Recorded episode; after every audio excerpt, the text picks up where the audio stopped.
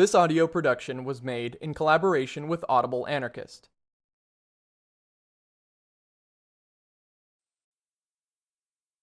The Bolshevik Myth by Alexander Berkman. Chapter 27 Further South.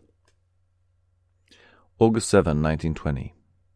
Slowly our train creeps through the country, evidence of devastation on every hand, reminding us of the long years of war, revolution, and civil strife. The towns and cities on our route look poverty stricken. The stores are closed, the streets deserted. By degrees, Soviet conditions are being established, the process progressing more rapidly in some places than in others. In Poltava, we find neither Soviet nor Ispolkom, the usual form of Bolshevik government. Instead, the city is ruled by the more primitive Revkom, the self appointed revolutionary committee, active underground during white regimes and taking charge whenever the Red Army occupies a district.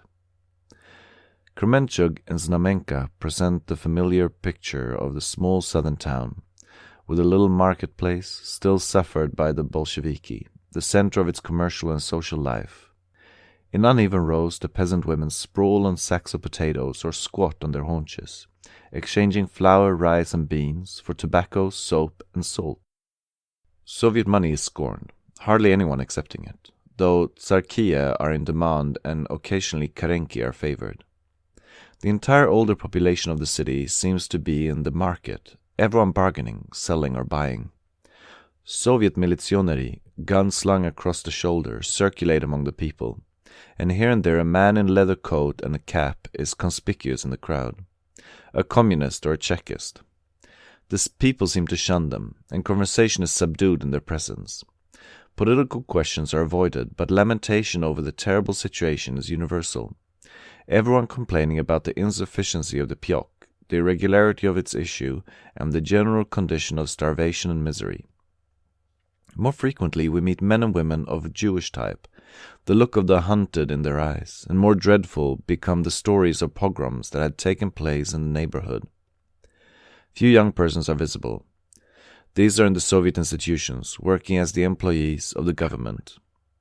The young women we meet occasionally have a startled, frightened look, and many men bear ugly scars on their faces, as is from a saber or sword cut. In Znamenka, Henry Alsberg, the American correspondent accompanying our expedition, discovers the loss of his purse, containing a considerable amount of foreign money. Inquiries of the peasant women in the market place elicit only a shrewdly naive smile, with a resentful exclamation, How do I know? Visiting the local police station in the faint hope of advice or aid, we learn that the whole force has just been rushed off to the environs reported to be attacked by a company of Makhnovtsi. Despairing of recovering our loss, we return to the railroad station. To our astonishment, the museum car is nowhere to be seen. In consternation, we, le- we learn that it was coupled to a train that started for Kiev via Fastov an hour ago.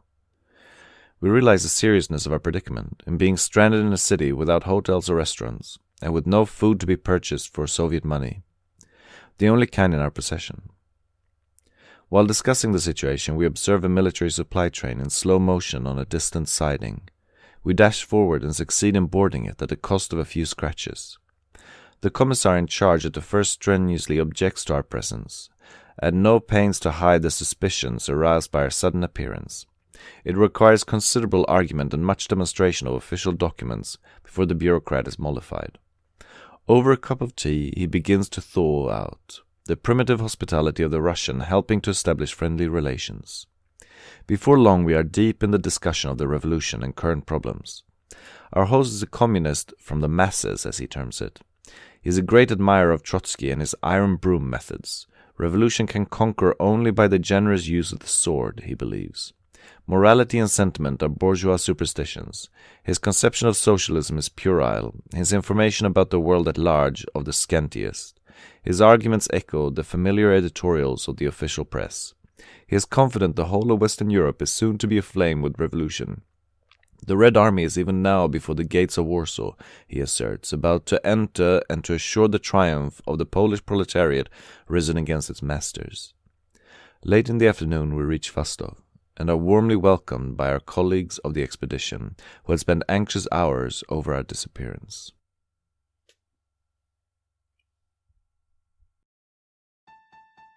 This has been a production of Audible Anarchist. You can find more Audible Anarchist on YouTube.